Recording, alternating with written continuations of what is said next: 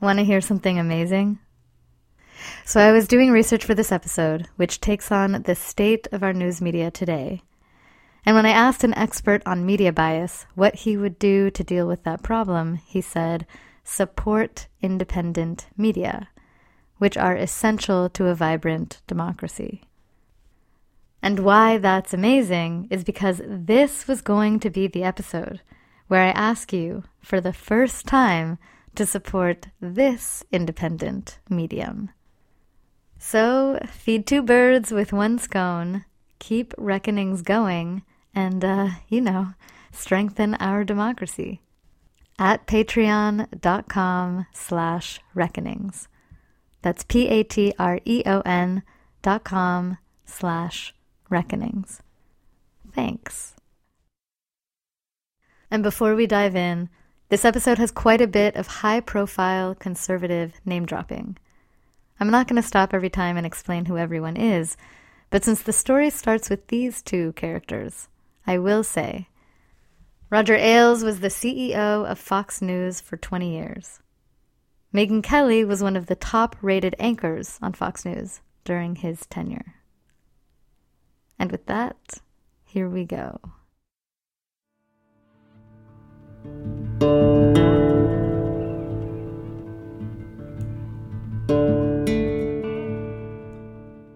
I remember going to the front desk and saying, "I'm here to have lunch with Roger Ailes," and they all look at me like, "Really?"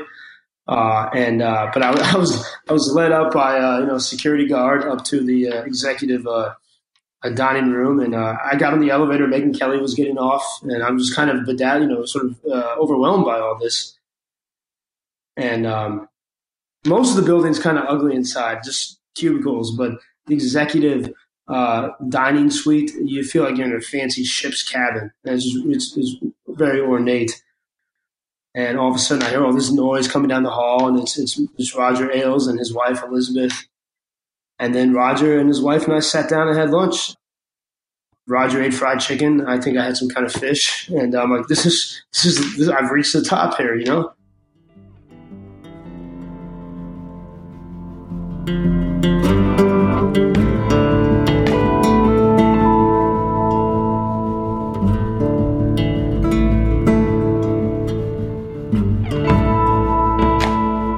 That's Joe Lindsley. While he was working on a conference to promote conservative thought on college campuses, he met Marty Singerman, Rupert Murdoch's first American employee, also known as his consigliere. Marty was impressed with Joe and said he had great plans for him. And so, when Marty Singerman invited him to lunch with Roger Ailes, Joe jumped at the opportunity. I'm Stevie Lepp, and this is Reckonings.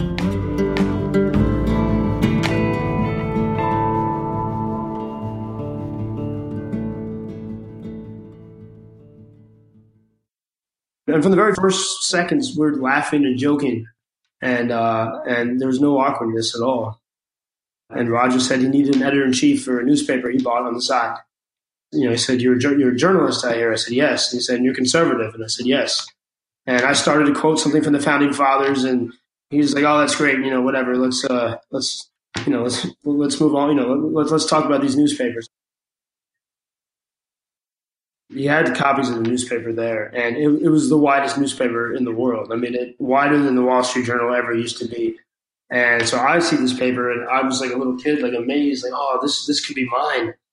So that's what I'm thinking. And meanwhile, he's telling me uh, he bought the paper to uh, you know keep an eye on the local politicians. He he was concerned they were going to be raising the property tax um, in Putnam County, and he wanted to have a voice. And he figured the newspaper was the best way to do it. The next day, a town car was sent to pick me up and bring me to to Cold Spring.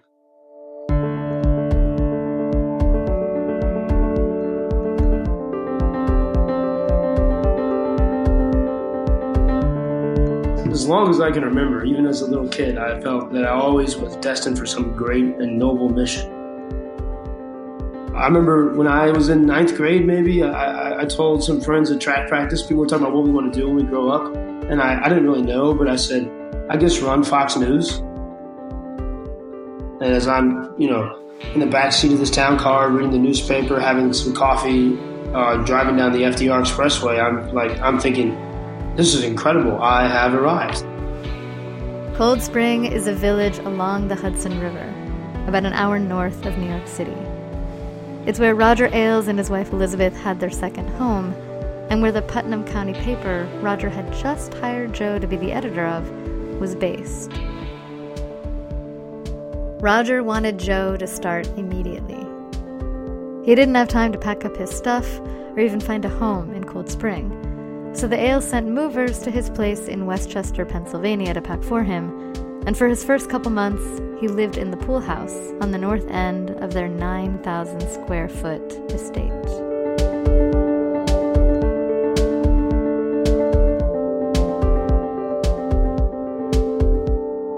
Two weeks into his new gig, on a Friday afternoon, Elizabeth invited Joe up to the main house for a drink.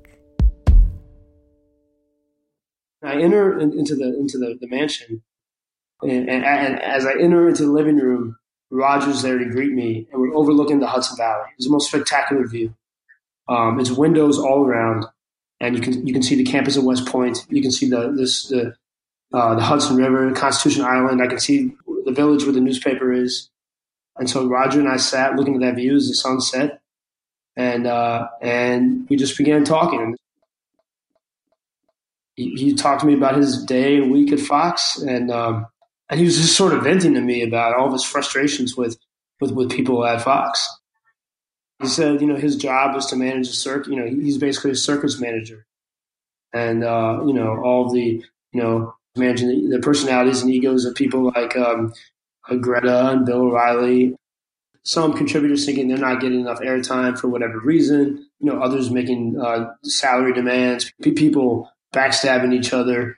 Uh, Bill Riley was getting nervous because Glenn Beck's ratings were starting to approach his, and he wanted Beck, you know, sort of silenced.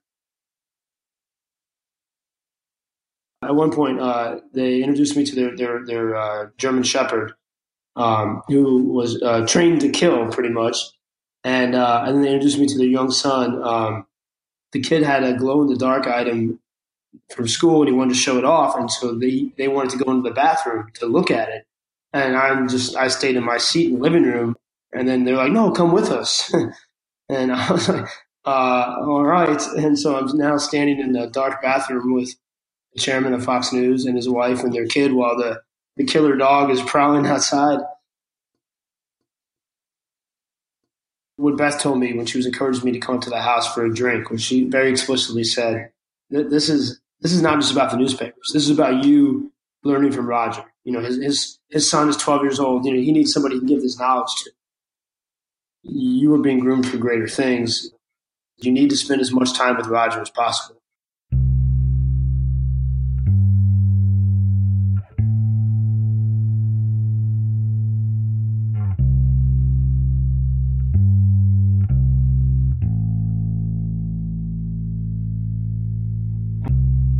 Very early on, Ailes called me, he would call me Ailes Jr. He said to my dad, he said, I've never met anyone more like me than Joe.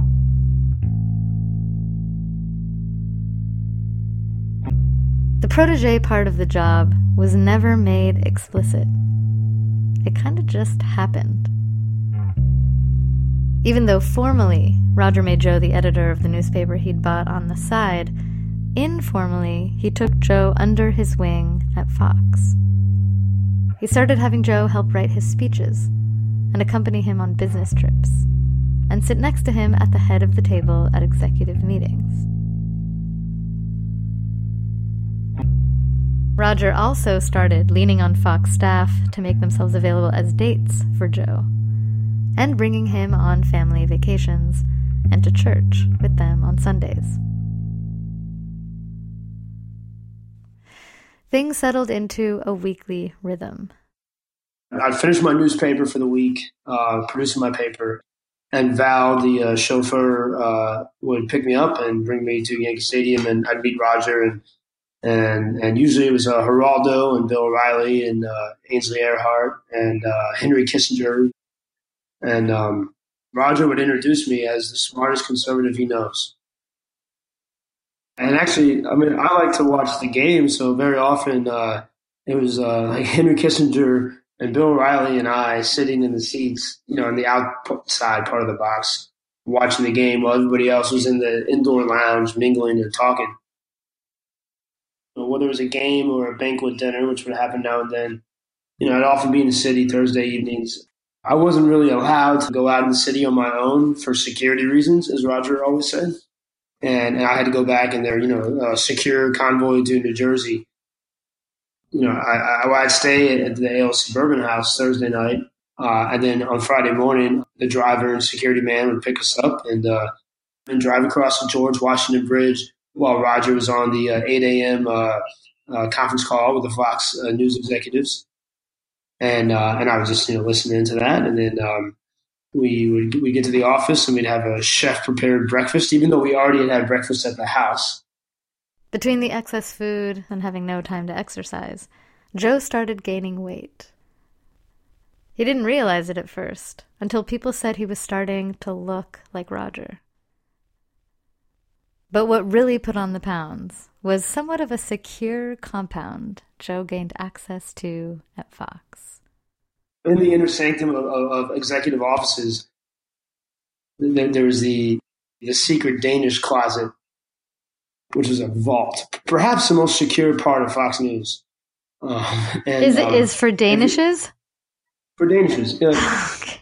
Um, uh-huh. and uh-huh. uh, and through that door was this cavern of Danish glory. Um, every, every day there were just trays of new Danishes uh, deployed on these uh, countertops, and um, only a handful of people had access to this this vault of of of, of uh, you know pastries, and uh, I was one of them, which was a sign of like God really arrived. We would sit and uh, and you know eat uh, we'd have the chef would bring breakfast, the chef would bring lunch. We'd eat danishes. We'd, we'd look at the wall of TV screens, you know, with MSNBC and NBC and, and uh, CNN and Fox, and we just stare at the screens and make comments upon what looked good and what didn't look good. You know, like, oh, she looks good on CNN. Maybe we should get over to Fox. Um, she's looking a little, a little big today. Maybe we got to get her off Fox. And if Roger saw somebody he didn't like, he'd call somebody up and say, "Fix that." Um, in between uh, in between snacks, um, and, and, that was really that was most of the day. During the two p.m. Uh, board meetings, uh, a select variety of the Danishes would be, emerge from the vault and, and be put in, uh, in the conference room. Roger would make fun of liberals and call people three-legged ballerinas or whatever we made fun of everyone, you know, the generic liberal who, you know, not even embodied in a person. After these meetings, I'd go back to Roger's office and, and, and he would tell me that. He said, he would say all of his uh, executives, um, all my executives are a bunch of, uh, a bunch of wusses pretty much. He was surrounded by yes men and yes women, and that's the world he had created. Um, but I challenged him. I said, you know, why do you hire these people? Um, and, and, I began to see maybe this is why he was seeking me out as a protege. Increasingly, we began to talk as though there was a, a crisis looming for the nation and that perhaps civil war was imminent and that Obama was never going to leave office. You know, maybe you'd make the TSA into a secret army that would take over America and especially we'd have you know we'd have these dinner gatherings at the house, and people like Rush Limbaugh, Chris Christie, or Karl Rove would come for dinner, and we'd sit there and we'd talk about you know what are we going to do when Obama sends his troops after us.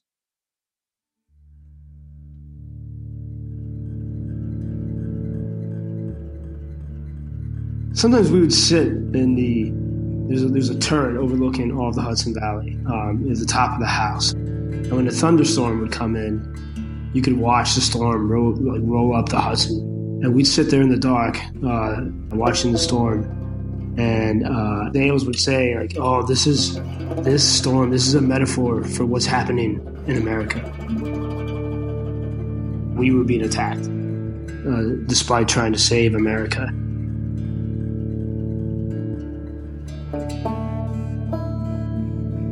Every time I would leave the Ailes house, as I would leave, they would they would wish me well and say, "Be careful. You know, make sure there's not a garbage truck following you to drive you off the road." At, at the same time, though, like while feeling quite terrified, I felt very important. I felt like I was in, you know, the in a sense the scariest, but also the coolest, like spy revolutionary movie you can imagine. When I would walk from my apartment to the newspaper office, with every step, you know, I felt like I was, you know, a commanding general, you know, right now on a secret mission, you know, preparing for the day of the great battles ahead, you know. And Roger would tell me, he said, you know, you, you know, he's like, you know, he was old. He's like, he, told me that the nation was going to need me to, uh, to, to survive and, and to lead us out of these common struggles. And he would ask me, to to change my coverage based on who was bad and who was good, and who needed to win and who needed to lose, and, and, and use headlines as weapons. I saw it as okay, I, am a journalist and he's not. Um,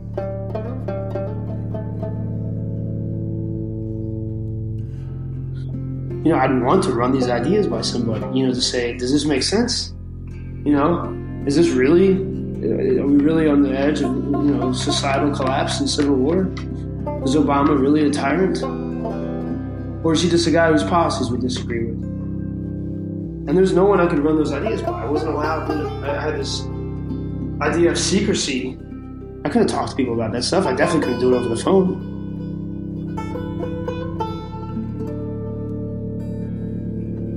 I'd go and I would just look at the Hudson and I'd be reminded of the importance uh, of my mission, and that would kind of okay, all right, man, pull together. Don't think about these stupid questions, you know, and, and forge ahead.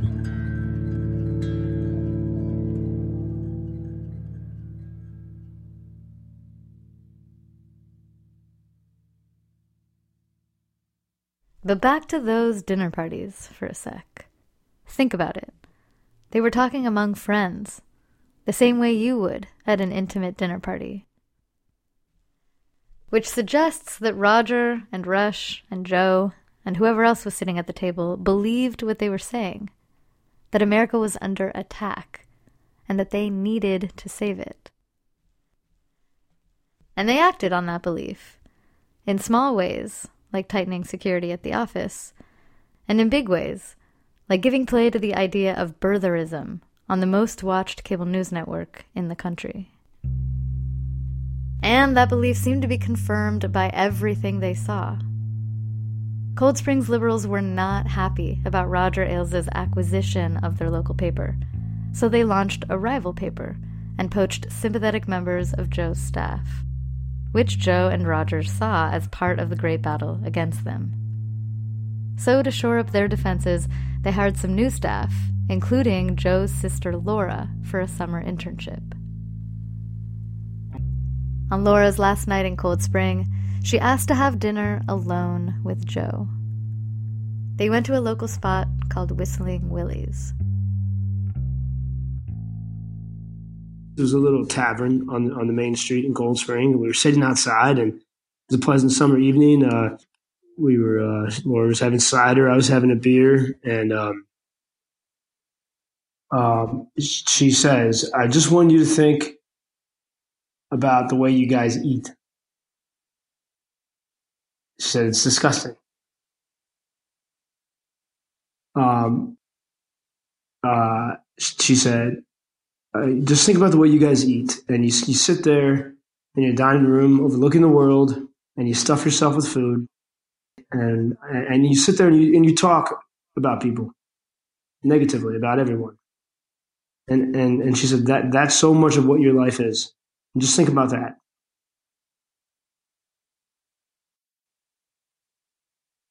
I was angry at her for even criticizing any aspect of, of my life and the world of Roger Ailes.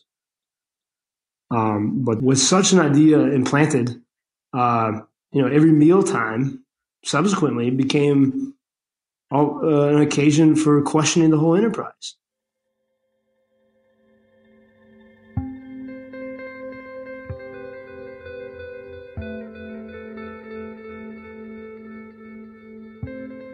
Joe still worried about Obama's secret army and the rival newspaper and the looming battles ahead.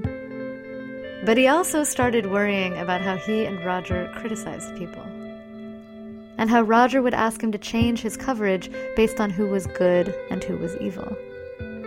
And about how he felt suffocated by what he increasingly saw as Roger's paranoia.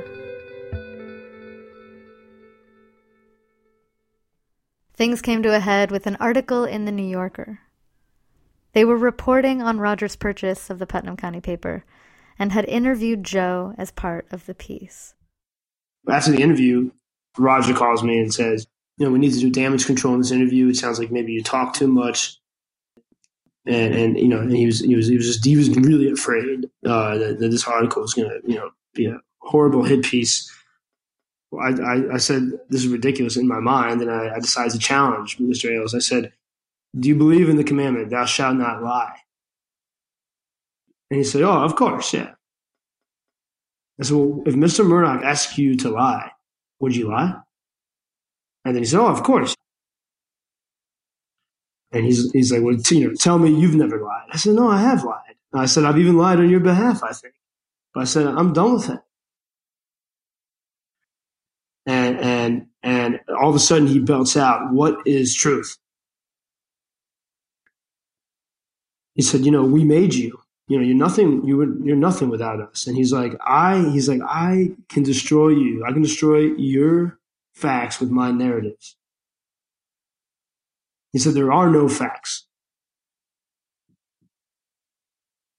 And then from threat mode, he goes into nice, you know, sort of, you know, friend mode. He's like, you know, we need you. He's like, we need you, man. Like, and, uh, and, and, and, and then the conversation ended, uh, hey, what are you doing for dinner? And I said, I'm, I'm, I'm, I got plans. I'm on my own. So Joe started to taste what it was like to be on the opposite side of the battle from the Ailes. Roger seemed to trust him less, and Beth started to micromanage him more. They had security cameras installed at the office, and sometimes he felt like they were having him followed. It got to the point where he called for a meeting with Roger and Beth. Very notably, they wanted to meet at the office, not at the house. So we had now reached a level of, you know, a level of, uh, it was no longer this friendly environment. And we meet in the Sherlock Holmes room. Uh, and I, I sit down, and then I just said, you know, I've had enough of this.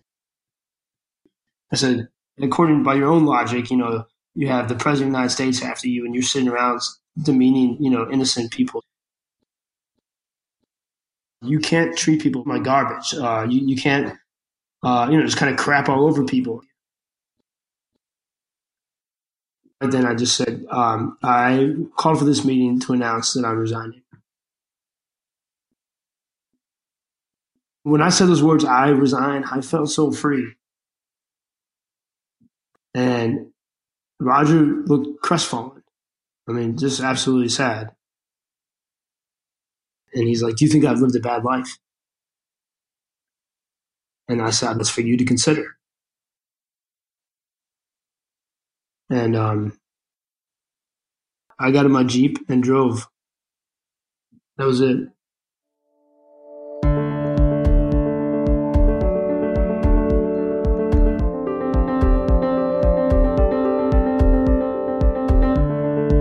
Few weeks before St. Patrick's Day, I'd been at an Irish pub on Second Avenue, and this old man had been singing the song. It was called "I Will Go."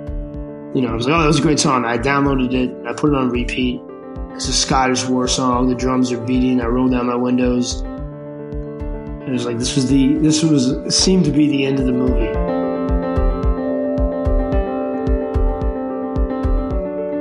And I'm fleeing down uh, the same road that Benedict Arnold fled and I, I crossed the Bear Mountain Bridge to freedom. Benedict Arnold was a general in the Revolutionary War who initially fought for America but then defected to the British Army. In the US, his name is synonymous with treason. After Joe fled, the Ailes considered him a traitor. Roger tried to blackball him in Washington media circles and threatened him with lawsuits and even tried to dig up dirt on his dad's business.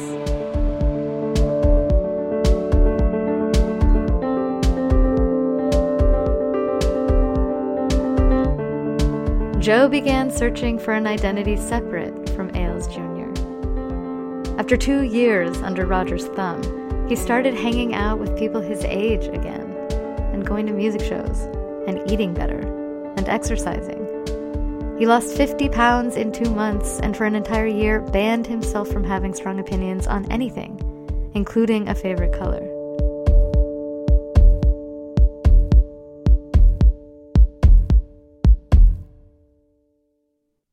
Joe needed a break from the world of news, so he started managing a Celtic rock band.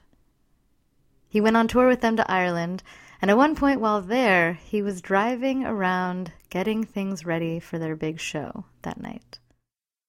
Um, running around trying to do a million things.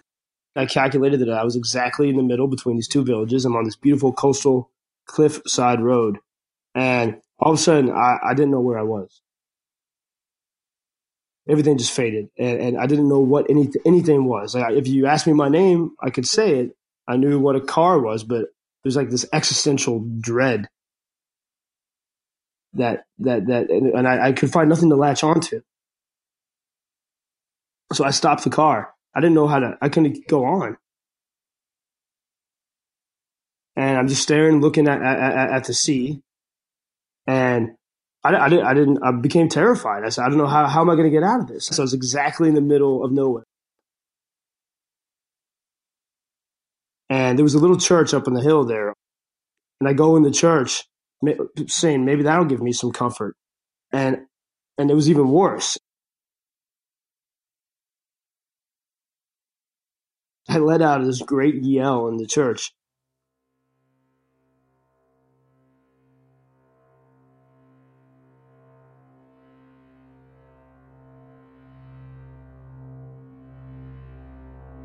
At that point, I had never taken the time to examine why it was that Ailes said he had never met anyone more like him than me.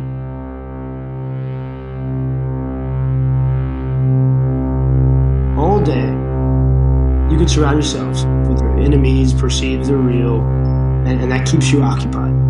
Everything is, a, is an occasion for a, a crisis, a confrontation, an argument we, we could have sat around and said, okay, we don't like Obama's policies. We think they're very bad. But instead, Obama was, uh, we thought he was evil and conniving and was going to become a tyrant who would never give up power. And, and, and, and, and it made us feel like heroes. It gave an importance to our lives. You know, I mean, everything was tinged by oh, you know, the potential threats. I mean, even when Ailes and his family and I were at the Olive Garden, you know, which we enjoyed because it was all you can eat breadsticks, uh, you know, we assumed that, you know, uh, Frank and Irma at the table next door might be listening to us, you know, to, to or might be assassins. My whole idea of journalism was, was couched in confrontation you know, everything was a was a battle between you know what we saw as good and what we saw as evil, because that's how we saw the whole world.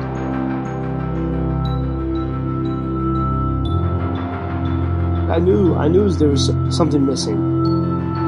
You know, I, I knew that this the course that Ailes and I were on was not, you know, I mean, it seemed glorious, but deep down we knew that there was there was isolation and sadness. I mean, that's part of the reason why, you know, you make the president out to be, you know, this, you know, this sinister, you know, uh, figure out of a James Bond, you know, story because you can focus on that rather than on your own unhappiness. And, so you, you fill your life with this extra drama and activity so you don't have to think about the other, or think about or address the unhappiness.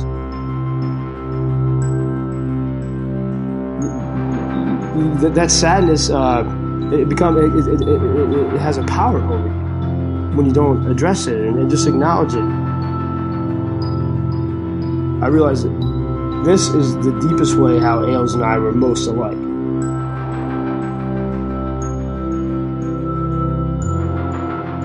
I felt very close to God in that moment when I just yelled. While it might seem sort of sacrilegious, that was my soul being somehow forcing its way into honesty.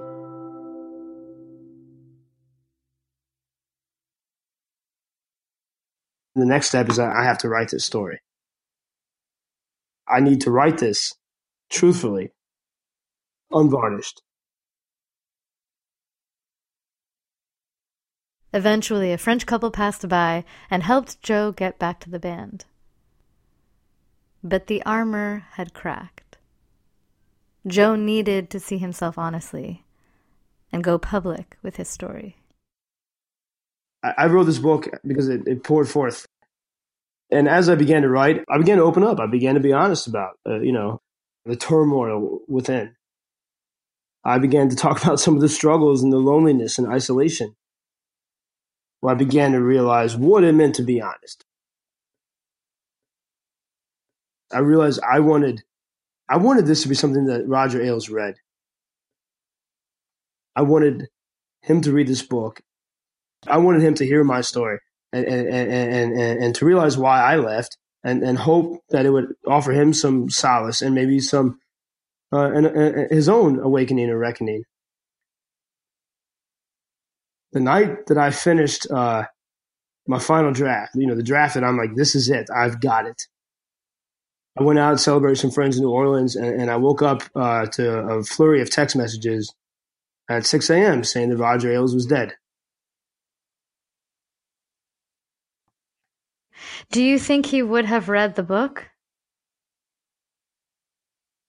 I, I think very secretly, yes, he would have. How do you think he would have reacted? Well, I think he. Um, I go back to uh, the conversation I had the day that he was on the front page of the New York Times.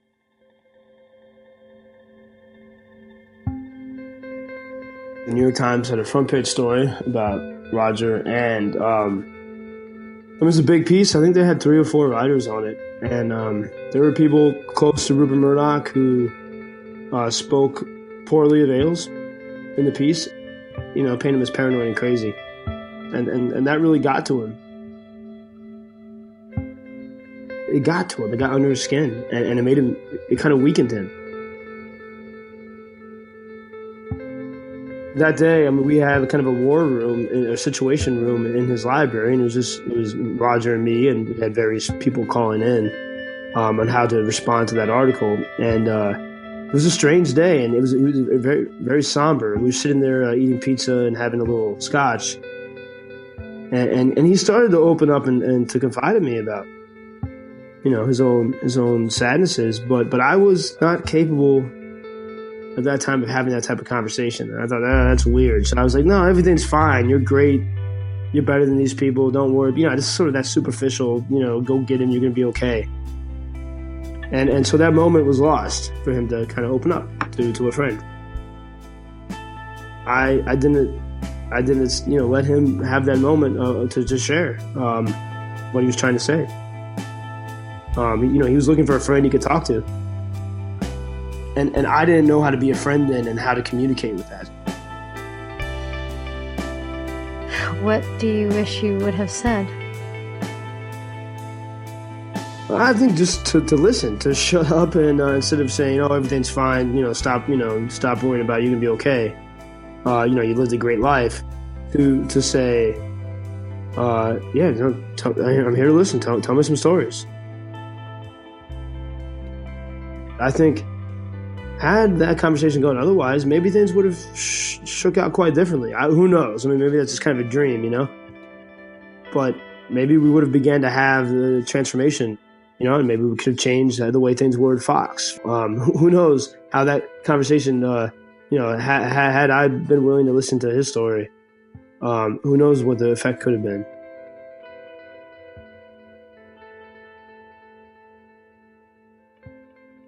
These days, there's a lot of talk about post truth and fake news.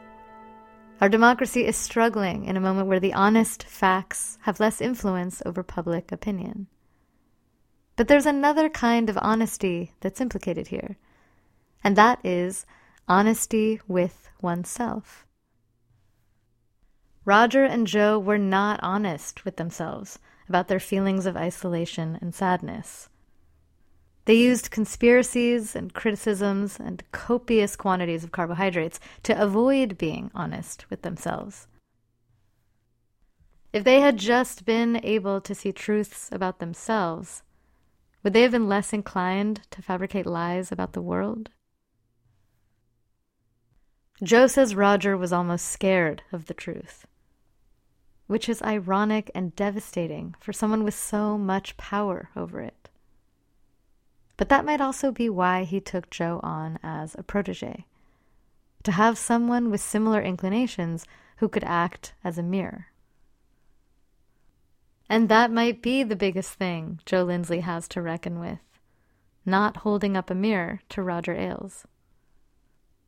And his biggest transformation might be learning to hold up a mirror to himself. Actually, he kept referring to our interview as the kind of conversation he never would have been able to have even a couple years ago. When I was in the world of Ailes, and even before that, I, I, I didn't know that these conversations were possible. I didn't really know that you could examine the soul at this level. When I was on my high horse, you know, always crusading, there's always a problem to fix. There's always a point to be made. There's always some some dummy to convince of the brilliance of your own arguments. You, you, you live like that, you're not going to be very joyful. Uh, you know, I still have to wrestle with, with, with some demons, but I, I, I can, uh, you know, I can smile now. You know, I find happiness in life. I don't really hold uh, angry political positions on anything. You know, surely we have to pay attention to national politics, and things can be very dire, and maybe they are. But we need to live with the people around us and, and live our lives and turn off the television more often and turn off the news and, and, and, and, you know use that time instead to begin talking like humans to get to know each other and get to know our neighbors. I think that's the resistance that we need. How many people invite Tucker Carlson or Rachel Maddow into their living rooms more often than they invite their neighbors?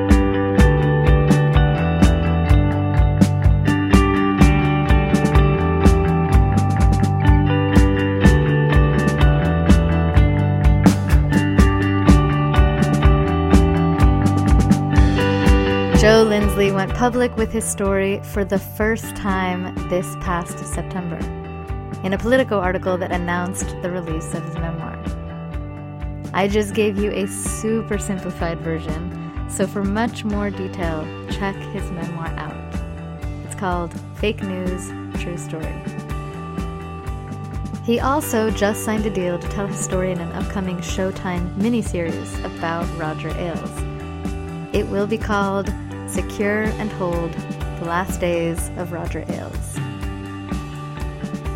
In the future, Joe would love to go back into journalism in a different way.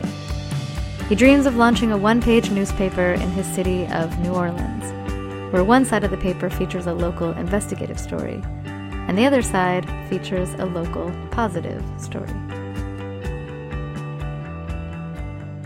And speaking of doing journalism in a different way, the idea of paying for it is kind of different, right? Especially when you can get it for free. So let's do something different. If you're enjoying the show, please help keep it going. Head to patreon.com slash reckonings. Again, that's P-A-T-R-E-O-N dot com slash reckonings. Big thanks go to Helena de Groot, Vika Aronson, Phil Groman, Patricia Adler, Jim Naureckas at FAIR, Joshua Benton at the Nieman Journalism Lab, Kelly McBride at the Poynter Institute, and to you for listening all the way to the end. There's a little something waiting for you on the other side of the credits, so stick around. I'm Stevie Lepp, and you've been listening to Reckonings. What was it like a key? No, it was a passcode. Which I think I can say the passcode because. what is the passcode to the Fox Danish? One, two, three, four. Okay, wow. Do you think the passcode is still one two three four? I don't know. Probably once they hear your podcast, maybe they'll, they'll change it. Uh, but they'll change it to five six seven eight. Yeah, probably the next logical one.